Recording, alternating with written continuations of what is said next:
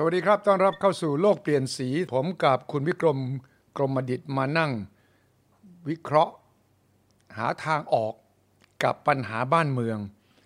โดยเฉพาะวันนี้คงไม่มีเรื่องอะไรสำคัญเท่ากับเรื่อง ตัวเลขคนไทยติดเชื้อโควิดล่าสุด ใกล้ๆ 3,000 คน ซึ่งเป็นตัวเลขที่น่าตกใจพอสมควร สวัสดีครับ คุณวิกรมครับ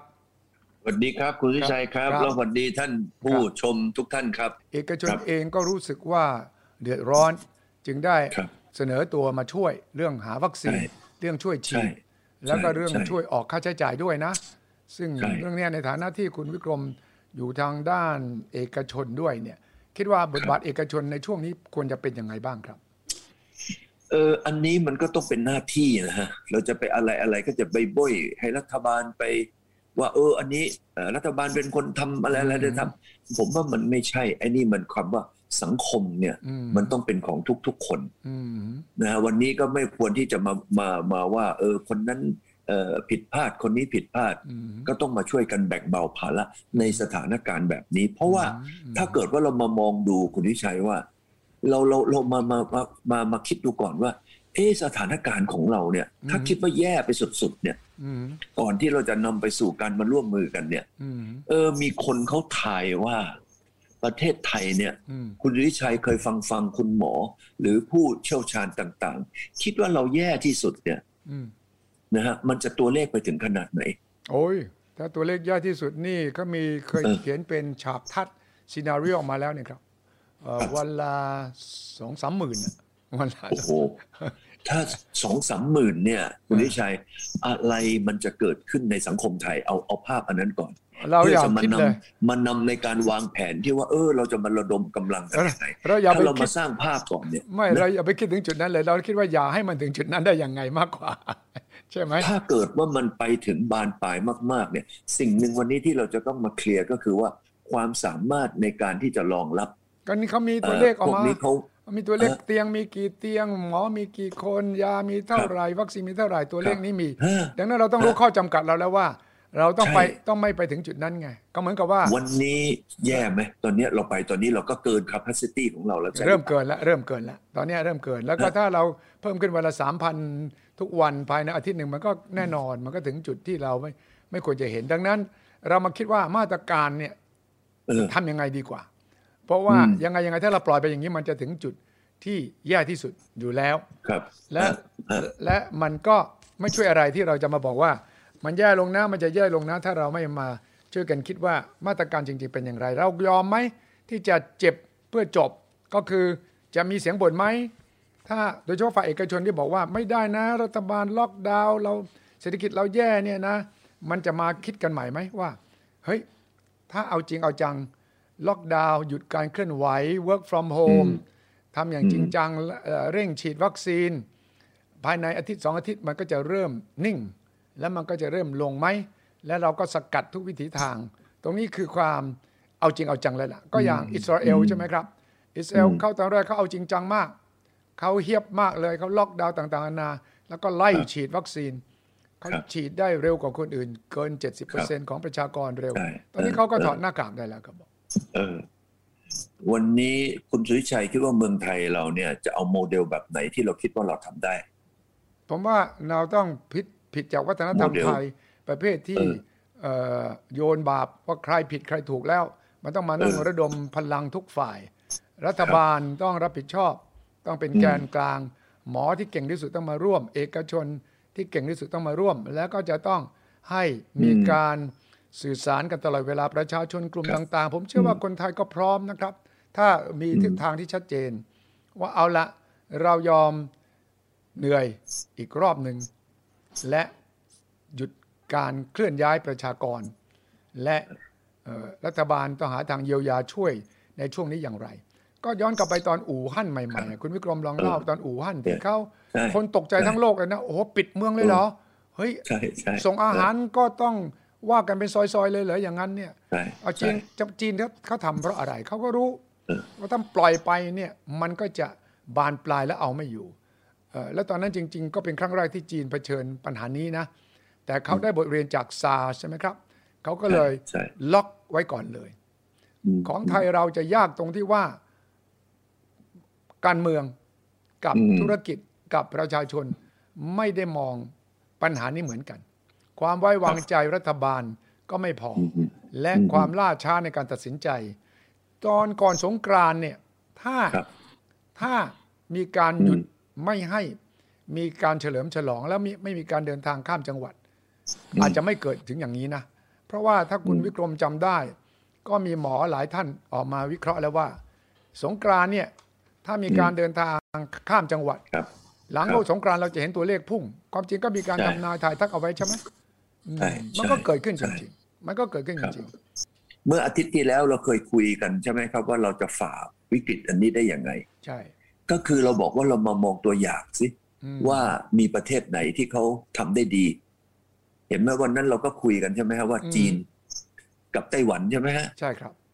เออว่า เออทำไมจีนกับไต้หวันเนี่ย เออมยันวันนี้ทำไมเขาไม่มีคนตายเพิ่มอีกเลยอืมอืม แล้วมีคนป่วยและลักษณะระดับสิบเท่านั้นเองใช่อ่าอันนั้นคือตัวอย่างอืมความจริงคือว่าทำไมเขาถึงทำได้อย่างนั้นล่ะอืมก็คือมาตรการอืมวันนี้ถามว่าทำไมเราเป็นอย่างนี้ ก็เพราะว่ามาตรการใช่ไหมคุณวิชัยใช่ ถ้าเกิดว่าเรามีมาตรการตั้งแต่ก่อนสงกรานต์เนี่ยอืมนะครับอืมก่อนสงกรานต์ก็คือต้นเดือนใช่นี้เนี่ยแค่26คนเท่านั้นเองครับ แล้วเราเห็นตัวเลขทุก5วันเนี่ยอืมันเพิ่มมาทีหนึ่งเนี่ยเป็นหลาย ๆ เท่าเลย เราก็เห็นแล้วล่ะครับอืมว่านั่นคือความจริงใช่ไหมตั้งแต่วันที่หนึ่งไม่ต้องไปคิดอะไรมากเลยครับถ้าดูบนพื้นฐานของคำว่าความจริงเนี่ยสิ่งที่กำลังเกิดขึ้นตั้งแต่เดือนนี้ต้นเดือนเนี่ย เราก็จะเห็นตัวเลขแล้วว่า มันกำลังข้ามขั้นอืมนะฮะมันกำลังเพิ่มขึ้นแม้กระทั่งก่อนสงกรารครับ มันก็เพิ่มขึ้นตั้งหลายตัวหลายเท่าตัว แล้วความเป็นจริงก็คือว่าทำไมเราไม่ดูแล ไม่เอามาตรการเหมือนกับตอนที่เริ่มต้นใหม่ ๆ มาใช้อืมเรามีการพูดคุยกันแล้วว่า โอ้ เราเห็นตัวเลขเมื่อกี้คุณวิสุทธิชัยบอกว่าอืมเขาชะล่าใจอืมนะคุณหมอที่อยู่ในเอ๊ะที่อยู่ในเหตุการณ์นี่แหละ บอกว่าชะล่าใจ ใช่ ไปชะล่าใจในเมื่อตัวเลขมันก็ฟ้องอยู่ทุกวันอืเห็นไหมครับอืมันเพิ่มเป็นเท่าเท่าเท่าเท่าขึ้นมาอืมเราไปชะล่าใจอย่างไง เพราะว่าตัวความเป็นจริง คือมันโตไงใช่และและที่สำคัญที่สุดทุกคนก็มีประสบการณ์มาแล้วอืมแต่ทุกคนทำไมไม่ทำในสิ่งที่มันน่ากลัว เพราะว่าก็บอกว่ามีสายพันธุ์ใหม่ก็มาอืมแล้วสายพันธุ์ใหม่เนี่ยมันก็เป็นอย่างนี้คราวนี้ความจริงเนี่ย ผมคิดว่าถ้าเกิดเราจะมาพูดกันวันนี้อีกอืม ว่าเราจะทำยังไงอืมก็ต้องไปยืนอยู่ความจริงนะครับว่า เออหลักการจริง ๆ ที่เขาทำกันแล้วมีผล มีผลงานจริง ๆ เนี่ยมันคือที่ไหนล่ะครับแล้วเขาทำอย่างไรอืมแต่แน่นอนวันนี้วัคซีนเนี่ยเป็นโจทย์นะฮะเป็นตัวตอบอืมที่ดีที่สุดนะฮะว่า เออทำไมอิสราเอลถึง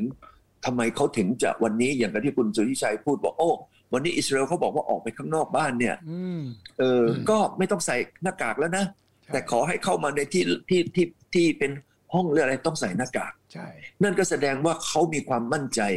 ในความจริงของตัวเลขครับ ที่คนอิสราเอลเขาป่วยน้อยครับแล้วควบคุมได้อืมแต่ของเรามันโตตั้งแต่ต้นเดือนแล้วเนี่ยอืมเราก็จะต้องมาดูว่าโอ้โห ถ้าเป็นบัญญัติยางเลยคุณวิชัยอืมวันนี้อืมวันนี้บัญญัติยางของเราเนี่ย2008เมื่อเปรียบเทียบกับวันที่หนึ่งเนี่ย26คนครับ โอ้โหนี่มันโตตั้งกี่เท่าอะอืมใช่ไหมฮะร้อยเท่าเนี่ยครับครับใช่ไหมครับคุณวิกรในมระยะเวลาเท่าใช่เนี้ยถ้าถ้าถ้าถ้าเรามีคนถามคุณวิกรมว่าอ้าวถ้าอย่างนั้นเนี่ยเราดูจากตัวอย่างประเทศที่สำเร็จเนี่ยเราต้องทำอะไรบ้าง ครับสามอย่าง อืมผมว่าอย่างแรกเลยเนี่ยนะฮะอันนี้ทันทีเลย ในสถานภาพของประเทศไทยนะคุณวิชัยอืมในเงื่อนไขของประเทศไทยเราต้องคุยบนเงื่อนไขของเราอืม เราเราเราจะไปคิดว่าโอ้ ฉันจะทำไอ้นู่นทำไอ้นี่เนี่ย โดยที่ไม่ดูตัวเองเนี่ย มันก็คือไม่ไม่ถูกอะครับ ถามว่าเงื่อนไขของประเทศไทยคืออะไรเอ่ยหนึ่งเราไม่มีวัคซีน อืมใช่ไหมเอ่ยไม่พอ เราไม่มีเลยแหละอืมเห็นไหมฮะ เมื่อชาวบ้านเขาเขาฉีดกันไปงี้เร็วไม่ถึงล้านโดสเลยอืมเห็นไหมฮะอืมเพราะเราเราไม่มีวัคซีนข้อหนึ่ง อืมอันที่สองเนี่ยตัวเลขที่มันกำลังโตอย่างนี้ เพราะเราไม่มีเตียงอืมเห็นไหมฮะ เพราะเราไม่มีห้องอืมห้องจริง ๆ วันนั้นที่เราเคยคุยกันก็คือว่าอืมวันหนึ่งเนี่ย ประเทศไทยจะสามารถรับได้จากคนป่วยใหม่เนี่ย ไม่เกิน500คนครับต่อวัน แต่วันนี้มันกลายเป็นเกินห้าร้อยคนมาตั้งกี่วันมาแล้วล่ะ ฉะนั้นวันนี้นั่นคือความเป็นจริงใช่ไหมอืมว่าเราจะแบกได้เท่าไหร่อืม วันนี้มันเกินกำลังของเราไปตั้งหลายเท่าแล้วครับอันนั้นข้อที่สองอืมข้อที่สามเนี่ยในเมื่อเราไม่มียา เราไม่มีวัคซีนอืมเราไม่มีความสามารถในการรองรับตรงนี้ได้เนี่ยอืมเราจะต้องทำยังไงให้เหมาะสมกับความเป็นจริงของเราอืมก็คือเรื่องของมาตรการครับคำว่ามาตรการมันเป็นนโยบายอืมคำว่ามาตรการเนี่ยมันเป็นแนวทางในการปฏิบัติครับ เพราะเราไม่มีแล้วเราไม่มีแล้ววันนี้เราต้องใช้อะไรเอ่ยใช้มาตรการ ก็ถามว่าอู่ฮั่นเนี่ยเริ่มต้นเนี่ย ก็เป็นแบบนี้ใช่ไหมฮะคุณวิจัยใช่ อู่ฮั่นไม่มียาอืมอู่ฮั่นไม่มีเตียงอืมอู่ฮั่นไม่รู้เลยว่ามันคือเป็นโควิดซะด้วยซ้ำอืมแต่คำว่าอู่ฮั่นตอนนี้ก็ทำอะไรล่ะครับ คือการปฏิบัติใช่ไหมคุณวิจัยอืมวันนั้นอู่ฮั่นเนี่ย อย่าว่าแต่คนเลยผมว่าหมาหรือแมว เข้ามาในเมืองเขาหรือจะออกจากในเมืองเขาก็ออกไม่ได้ ใช่ ใช่ไหมใช่เขาปิดหมดเลยตั้งแต่สนามบินใช่ไหมครับเฮ้ยห้ามเลยนะอืมอู่ฮั่นเนี่ยห้ามเอาออกไปแพร่อืมเห็นไหมฮะสองรถไฟสามเอ่อรถยนต์ถนนปิดหมดเลยใช่ไหมคุณสุวิชัยอืมใช่และที่สำคัญที่สุดเขาห้ามคนออกจากบ้านเลยใช่ไหมใช่ใช่เออแล้วข้อสำคัญที่สุดเขาบอกว่าทุกคนต้องใส่หน้ากาก อืมอันนี้คือมาตรการว่าถ้าใครไม่ใส่หน้ากาก ผมยังจำได้มันมีคลิปเนี่ยอืผมเห็นหลายอันละอืมคนไหนที่ไม่ใส่หน้ากากนี่เขาจับเข้าคุกเลยอะอืมใช่ อันนั้นก็คือมาตรการอืมที่วันนั้นที่คนที่เขามีปัญหา เรียกว่าหนักกับประเทศไทยมากกว่าประเทศไทยมากกว่าวันนี้อีกซะด้วยซ้ใช่ำ ใช่ไหมฮะสิ่งที่วันนั้นประเทศจีนเขาทำได้คือมาตรการอืมวันนี้เราเราเราจะเราเราก็ต้อง realistic นะคุณสุริชัยอืมเราจะต้องมาคุยในลักษณะที่ความเป็นจริงว่าเราเนี่ยมีอะไรไม่มีละครับวัคซีนก็ไม่มีเอาละไม่มีห้อง ไม่มีหมอพอ วันนี้หมอก็ป่วยอืมเห็นไหมฮะใช่ความเป็นจริงคืออันแรกที่เราจะทำได้คือมาตรการถูกต้องไหมครับครับอืม แล้วถามว่ามาตรการอะไรอืมที่ปอะระเทศไทยจะทำได้ล่ะครับอะแล้วคนไทยก็จะต้องเปิดใจอืมคนไทยจะต้องยอมรับวันนี้ จะไปบอกว่า โอ้อดตายอะไรต่ออะไร จะอดหรือจะตายอืมอืมวันนี้เราจะอดหรือจะตายอืมอืมอืใช่ไหมครับอืมเออใช่ฉะนั้นผมความเห็นคือข้อที่สามครับอืมวันนี้คุณหมอต่างๆ จะต้องมาล่าง จะต้องมากำหนดมาตรการมของประเทศไทยในวันนี้ ที่ผมถามว่าอืมถ้าเกิดว่าเราไม่ทำเนี่ย เราจะไปแย่ไปถึงจุดไหนมไอ้นั่นคือจะให้ภาพให้คนไทยได้รู้ได้กลัวครับคุณคุณวิชัยเมื่อกี้พูดบอกว่าถ้าเราไม่ทำถ้าเราไม่ดูแลเนี่ย มันจะก้าวไปสู่แย่ที่สุดนี่คือสองถึงสามหมื่นคนอืมอืมใช่วันนั้นเราจะร้องไห้ยังไงก็ไม่มีประโยชน์อืมเราจะมาบอกว่าเราชะล่าใจ เพราะเราคิดไม่ถึง เพราะเรานึกไม่ถึงอะไรต่างอืมไม่ได้ครับ วันนี้เราต้องมาทำสมสมการนะฮะอืมว่าสมการในประเทศไทยในเงื่อนไขของเรานั้นมันมีอืมโอกาสเข้าไปจุดที่แย่ที่สุด ว่าเมื่อมันเป็นอย่างนี้ปั๊บเราก็ออกมาตรการเลยอืมมาตรการคือถามว่าวันนี้มาตรการคืออะไรเอ่ย ต้องใช้มาตรการอู่ฮั่นอืมอืมใช่ไหมครับใช่วันนี้เรามีอะไรที่นอกเหนือจากมาตรการอู่ฮั่นบ้างเอ่ยคุณสุทธิชัยอืมเอามาตรการก่อน ผมมีเสนอสามข้อครับที่จะทำเอาเลยหนึ่งมาตรการอืมมาตรการออกมาเลยว่าเราต้องเอามาตรการอะไรอืมสองวิธีการอืมนะฮะอืมหลังจากที่เรามาตรการนี้ว่า โอ้เรา เราจะต้องมาสรุปกันว่า ถ้าเราไม่ใช้มาตรการนี้ เราจะไปถึง 9,000 คนอย่างที่คุณสุชัยว่าอืมหรือ 20,000ถึง30,000 คน อันนั้นเห็นไหมอืมภาพชัดละเราก็มาพูดถึงว่ามาตรการเราต้องเอาอู่ฮั่นตั้งอืมอืมเอาอู่ฮั่นตั้งเลยใช่อู่ฮั่นตั้งนี่จะทำยังไง เราก็มีคำตอบอยู่แล้วอืมเห็นไหมฮะอืมล็อกดาวน์เคอร์ฟิวอืมปิดหรืออะไรก็แล้ว แต่อืมไปทำมาตรการอู่ฮั่นมอันที่สองคือวิธีการ วิธีการก็คือทุกคนจะต้องมาช่วยกันคุณวิชัย วันนี้เราจะไม่มาบอกว่าเออเมื่อก่อนนี้เป็นยังไงเมื่อก่อนนี้หรือทำชะล่าใจ หรือทำผิดพลาดผมว่ามันไม่ใช่ประมันเด็นผ่านไปแล้วและเราไม่สามารถมันจะย้อนวันนี้เราต้องมายืนกลับไปได้ใช่อืมเราวันนี้ทุกคนเนี่ยทุกคนต้องมารู้ว่านี่แหละเราจะต้องมาร่วมมือกันอืม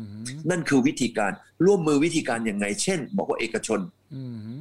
เห็นไหมฮะว่าเออเอกชนนี่จะต้องเข้ามาครับ นะร่วมมือกัน อย่างกับตอนนี้ที่ทางเอ่อเอกชนนะสภาสี่สิบกว่า สภาหอการ40กว่าค้าไทยเออกับสภาอุตสาหกรรมแห่งประเทศไทยก็ใช่ใช่ได้ยื่นมือมาแล้วก็ได้อาสาช่วย อย่างเช่นใช่ใช่เอ่อวันก่อนใช่ CEO 40 กว่าบริษัทใช่ของไทยถูกเราต้อง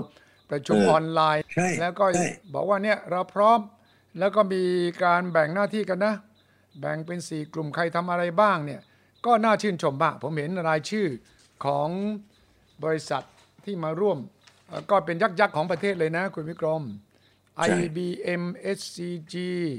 ครับน้ำตาลมิตรผลอย่างนี้นะสีไทยนะครับ โรงพยาบาลกรุงเทพ ดุสิตเวชการ C Value Group นะครับ แล้วก็ครับ Central Central Group ดุสิตธานี เอราวัน The, The Mall โตชิบะ True ครับ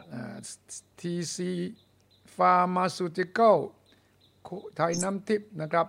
แบงค์ทั้งหลายกสิกรครับกรุงไทยครับแบงค์กรุงเทพครับทหารไทย ไทยพาณิชย์ B.Grimm บางกอกเชนฮอสพิทอลบิ๊กซีเ e ปซี่โคกเมืองไทยประกันภัย Unilever เซ็นทรัลพลาซ่าโรงพยาบาลกล้วยน้ำไทยบำรุงราษฎร์โรงพยาบาลบำรุงราษฎร์ทั้งหมดนี้ร่วมมือกันบอกแบ่งหน้าที่กันด้วย แล้วก็พร้อมที่จะใช้สถานที่เขาตัวเองเงินทองต่างๆ ด้วยใช่ไหมครับอืมเขาก็มีข้อเสนอนะครับ ของที่ประชุม CEO 40 กว่าท่านเนี่ย ก็คืคอรับหนึ่งเนี่ย จะขอให้ หอการค้าไทยและภาคเอกชน ตั้งเป้าหมายเพื่อสนับสนุนภาครัฐ ในพื้นที่กทมก่อน 4 ข้อหนึ่งภายในปี 2564 ปีนี้เนี่ยครับต้องครับบรรลุเป้าหมายการฉีดวัคซีนในกรุงเทพ 70%ครับสองบุคลากรทางการแพทย์ที่เป็นด่านหน้าของกทมต้องได้รับการฉีดทั้งหมดร้อยเปอร์เซ็นต์ร้อยเปอร์เซ็นต์ภายในสิ้นเดือนมิถุนาภายในสิ้นเดือนมิถุนานะสามเพิ่มประสิทธิภาพความสามารถในการฉีดวัคซีนให้ประชาชนทั่วกทม ต้องให้ได้อย่างน้อยวันละ 50,000 โดส โดยภาคเอกชนจะเข้ามาเสริมการทำงานของภาครัฐโดยให้ได้ตามเป้าหมาย 4. จัดทำรูปแบบมาตรฐานหรือรูปแบบตัวอย่างของภาคเอกชน ที่สนับสนุนการฉีดวัคซีนให้กับจังหวัดอื่น ๆ ภายในสิ้นเดือนเมษายนนี้ แล้วเอกชนเขาเสนอเขาจะไปหาวัคซีนเพิ่มให้ด้วยเอ่อจะหาประมาณก็บอกรัฐบาลเนี่ย จะหาได้ 63 ล้านโดสใช่ไหมทางเอกชนเนี่ยก็จะไปหาอีก 30 ล้านโดสนะก็จะมีที่อเมริกาก็จะไปหา Johnson & Johnson Moderna และไฟเซอร์ ประเทศจีนก็จะไปหาวัคซีน Sinopharm และครับ CanSino Biologics และก็ 3 ประเทศอินเดียก็จะไปหาวัคซีน Covaxin และบริษัท Bharat Biotech และ 4 ประเทศรัสเซีย Sputnik V นี่คือข้อเสนอของเอกชนครับคุณเมื่อมันเป็นวิธีการข้อหนึ่งคือแบบอู่ฮั่นทุกคนไม่ไปไหนอะไรไม่ไป ทุกคนยอมรับแล้ว แล้วทุกคนปฏิบัติตัวแบบนี้แล้ว แล้วทุกคนเห็นว่าการปฏิบัตินะเริ่มตั้งแต่ว่าได้อะไรมา แล้วก็ระบบเป็นอย่างนี้ไป ทุกคนก็จะเข้าใจ ใช่พอทุกคนเข้าใจทุกคนจะเดินเป็นแถวครับทุกคนจะไม่มาบ่นเหลื่อมล้ำอย่างนั้นไม่มาบ่นว่าอดอยากอย่างนี้อืมอืมไม่มีครับวันนี้ทุกคนจะต้องไปแถวเดียวกันแบบอืมระบบจีนอืผมที่พูดมาเนี่ยมันเป็นระบบจีนอืมใช่ถ้าเป็นระบบจีน ผมถึงบอกไงว่า ก่อนที่เราจะเดินหน้าเลยเราต้องเคลียร์ก่อนว่า ในโลกเนี่ย ใครดีที่สุด ใช่ ถ้าเราเคลียร์แบบอย่างนี้ไปปั๊บแล้วคนไทยก็ต้องยอมรับ จะอดหรือจะตายอืมอืมถ้าเราอดเรายังมีชีวิตอยู่ครับก็คือเราต้องปฏิบัติตามอู่ฮั่นอืม System Model แล้วถ้าเป็นอย่างนี้ไปข้อนี้เรามาดำเนินการกัน ทุกคนจะเห็นบนจอเลย โอ้โห จะดีใจเลย โอ้โห นี่วันนี้คุณกอไก่นี่ไปเอาเอ่อเอ่อบริษัทนี้ องค์กรนี้นายคนนี้ไปเอาวัคซีนมาอ่าได้มาขึ้นจอแล้ว ได้มากี่โดสราคาเท่าไหร่ เมื่อไหร่จะถึงอืมเด่นชัดไหมคุณสุริชัยชัดเจน ครับครับอืมวันนี้เราไม่ต้องมารัฐบาลนายกไม่ต้องออกมาพูดอืมเสียเวลาเลย ขึ้นจอให้ทุกคนเห็น เรามีหมอที่ที่ที่นั่นมาสรุปให้ฟังแค่เนี้ยอืมวันนี้มันจะเป็นในระบบเดียวกัน ทุกคนจะไปแถวเดียวกัน ทุกคนครับจะไปทิศเดียวกันครับเคลียร์ไหมครับเคลียร์ครับ วันนี้ถ้าเคลียร์เป็นอย่างนี้ปั๊บสิ่งที่มันจะเกิดขึ้นคืออะไรเอ่ยอืมความไม่ไม่โกลาหลอืมอืมความไม่แตกตื่นอืม เมื่อความไม่โกลาหลความไม่แตกตื่นอืมมันเกิดมาเพราะอะไร เพราะระบบที่เราตั้งขึ้นมาอืมอืมมันจะเกิดเป็นความมั่นใจใช่ไหมอืมคุณวิชัยผมว่าคนเราเนี่ย จุดอืมสุดท้ายคือตาย แต่วันนี้วันนี้เนี่ยยังไม่ตายเนี่ยครับคนเรายังมีลมหายใจขอให้มีความเข้าใจเถอะอืมความเข้าใจเนี่ยจะทำให้เกิดความมั่นใจอืมความมั่นใจที่จะนำพานำพานะอืมกลุ่มคนหรือคนนั้นๆเนี่ยไปถึงเป้าหมายอืม และผมก็เชื่อว่าวิธีการแบบนี้มันจะทำให้ประเทศไทยเป็นระบบอืมอืมแล้วประเทศไทยจะไม่มีความแตกแยกครับจะไม่มีการมาบ่นอันเนี้ยฮะอืมถ้าวันนี้เราเราต้องเคลียร์ตัวเราเองว่าเราเนี่ยมีทางอื่นไหมไม่มีละอืมวัคซีน แล้วจะต้องมีอุปกรณ์ไหมใช่ คุณวิชัยเพิ่มมาบุคลากร ก็แน่นอนต้องดูการแพทย์ ดูคนจะฉีดยาให้ดีอืมแล้วก็ทำแบบที่ว่าอืมถ้าเป็นแบบนี้คุณวิชัยคิดว่าอืมจะดีกว่าที่เราจะไปแบบทำไมล่ะครับเออ ไปแบบกระจายไปเป็นดาวกระจายไหมมเป็นดาวกระจายแต่ดาวกระจายแบบมีเป้าหมายอืมดาวกระจายแบบมีระบบอืมและที่สำคัญที่สุดคน 68 ล้านคนเนี่ยอืมเขาจะมีหัวใจนะเขาจะมีทิศทางครับที่เขาจะเดินไปข้างหน้ามีแค่อันเดียวอืมเห็นไหมแล้วทั้งประเทศมันจะเป็นพลังอืมแล้วประเทศเนี้ยจะไม่มาบน่นนะประเทศนี้ก็จะไม่มาว่าไม่มากล่าวกันอืไม่งั้นคนนั้นก็บอกเออนี่เอาไปให้ทหารอืม เฮ้ยอันนี้ทำไมเอาไปให้ให้ตำรวจเล่นเส้นเออ เป็นคนแรกก่อน ไม่เพราะว่าเราได้มีลิสต์อยู่แล้วว่า จะต้องมาแยกตามกลุ่มใช่ไหมมที่มีความสำคัญ สมมุติว่ากลุ่มตามความสำคัญเนี่ยวันเนี้ยเราแยกได้เนี่ยหนึ่งใช่หรือไม่หมอพยาบาลอืมคนที่เกี่ยวข้องอืมอืมสองนี่ก็เป็นผู้บริหารสังคมครับอืมเพราะเขานี่จะต้องเป็นคนรันอืใช่ไหมฮะอือะไรอย่างนี้เรียงไปสุดท้ายเลยก็คือทำไม กลุ่มสุดท้ายคืออะไรอืมเราก็มาว่ากัน ซึ่งกลุ่มตรงนี้เราก็มาขึ้นจอกันเลยว่า เอาแล้วนะ ทุกคนขอให้เป็นอย่างนี้อย่างนี้อย่างนี้นะอืมทุกคนตกลงนะอืมโหวตกันหน่อยเว้โอ้โหเดี๋ยวนี้แหมเรา voting มันง่ายนิดเดียวเห็นไหมขึ้นเลยไลน์ขึ้นไปเลยเห็นไหมใช่ใช่ทุกคนกดกดไลค์กดหนึ่งอย่างกับวันก่อนแล้วกดนะคุณวิชัยจำได้ไหมเลือกนายกอะใช่ใช่เออแค่กดเบอร์หนึ่งกับเบอร์สองอะเออเห็นด้วยไหมถ้าเห็นด้วยกดเบอร์หนึ่งอืมอืม เออวันนี้จอที่เราขึ้นเนี่ย เราขึ้นเป็นจอข้างบนกดมาเลยเอาเบอร์หนึ่งกับเบอร์สองใช่ใช่ทำได้หรือเปล่าคุณวิชัยทำได้ไหมอืมต้องทำให้ได้ เพราะว่ามันไม่อะมีทางอื่น เออ ไม่มีทางอื่น แล้วอย่างนี้เป็นระบบไหมคุณวิชัยคิดว่าอืมที่ผมกำลังพูดแบบเนี้ยอืมมันเห็นเป็นระบบ แต่ว่ามันต้องมีคนเอาไปปฏิบัติอ่านั่นเดินเรื่องที่สองอืมวันนี้ต้องเอาอย่างนี้ก่อนให้เคลียร์ก่อนว่าใช่ไม่ใช่ก่อนอืมอืมความจริงก่อน ความจริงใช่ไม่ใช่อืมถ้าใช่อืมถ้าใช่ปั๊บ เราก็ทุกคนก็ต้องยอมรับอยู่แล้วว่าอืมโอ้ต้องเอาไปปฏิบัติ แล้วการปฏิบัติก็คือทุกคนยอมรับ แล้วทุกอย่างทำบนจอ วันนี้นักข่าวก็ไม่ต้องมาช่วยเขียนนะว่าเออมันเหลื่อมล้ำตรงนั้นตรงนี้ไม่มีอ่เพราะว่านี่เป็นมติคือใช้เบอร์หนึ่งของสังคมไปแล้วอ่าคุณวิชัยจะมีอะไรดีกว่า ให้มติของถูประกเทศต้ออะงมติมหาแล้วชมนติของประเทศเนี่ยก็คือกดเบอร์หนึ่งเบอร์สองอ่าแล้วมันก็ง่ายขึ้นบนจอใช่เลยถ้าอย่างนี้จบถ้าอย่างนี้จบอืมเอาแหละเมื่อจบในหลักการวันนี้ไปทำละครับ การที่เมื่อหลักการไปทำตอนนี้มาตัดเค้กละอืมอ่าทำอย่างนี้มาตัดเค้กว่า รัฐบาลมีทั้งหมดกี่กระทรวงอืมรัฐบาลมีทั้งหมดกี่คน มาตัดเค้กตรงเมื่อกี้ที่เราตั้งกันเลยอืมมเอกชนมีทั้งหมดกี่กลุ่มครับเอกชนมีทั้งหมดเท่าไหร่ เรามาตัดเค้กเรื่องคนทำงานอืมและอีกอันสุดท้ายคือตัดเค้กเรื่องอะไรเอ่ยครับเรื่องงบประมาณ งบประมาณ งบประมาณ วันนี้นะ เรา no money no talk นะอืมคุณอืมสุทธิชัย ใช่ใช่ต้องงบประมาณเราทำทุกอย่างดีระบบดี เป้าหมายดี ตัดคนดีอะไรให้ไปแล้ว คนพร้อมที่จะทำงานแล้ว เอ้ยแต่ไม่มีตังค์ต้องใช่ไหหามมา ต้องหามา เราเออไปหามาตังค์ตังค์นี่ก็ต้องหามายังไง รัฐบาลมีงบนี่ตอนนี้ไอ้ไทยชนะ คุณชนะ ผมชนะอะไรก็แล้ว แต่อืมเอามาเลย เอามาตัดออกมาจากตรงนั้นเท่าไหร่ เอกชนมาเลย เราจะต้องมาช่วยกันซื้อว่า คุณเนี่ยจะต้องจ่ายเท่าไหร่อืมสมมุติผมเนี่ยอมตะผมมีคนอยู่สามแสนกว่าคนอืมผมก็คิดเลยว่าผมสามแสนกว่าคนเนี่ยผมต้องรับผิดชอบใช่ถูกต้องไหมถูกต้องเออผมก็จะเอาเลยว่าเอาสามแสนกว่าคนเนี่ยเรามาออกตังค์กันนะอืมโดสละเท่าไหร่ อันนี้เราก็มีงบของเราออกมาเห็นไหมอืมอ้าวอย่างกระแสมซีเมนต์เขามีคนทั้งหมดกี่แสนคนอืมเขาก็ตัดไปซีพีมีกี่แสนคน เห็นไหมอันฮะนี้อันนี้คือแต่ข้อละตกลงใช่ใช่เอาละใช่แต่ละคนมาอืมมาทำไอ้เรื่องของงบประมาณได้เมื่องบประมาณมีคนมีเป้าหมายมีระบบมีโมเดลมีอะไรมันจะเกิดขึ้นคุณสุทธิชัยนี่คือข้อเสนอของคุณวิกรมที่น่าสนใจมาก หวังว่ารัฐบาลจะรับฟังและนำไปปรับใช้ตามสถานการณ์ที่เห็นอยู่นะครับ คุณวิกรมติดตามต่อไปนะ มีอะไรเราครัจะบได้พูดคุยกัน เพราะว่าฮะทุกคนต้องช่วยกันเพื่อให้ใช่ฝ่าวิกฤตครั้งนี้ไปให้ได้ ใช่ขอบคุณใช่มากครับ คุณวิกรมครับ ขอบคุณครับ สวัสดีครับสวัสดีครับพี่นายครับสวัสดีครับครับ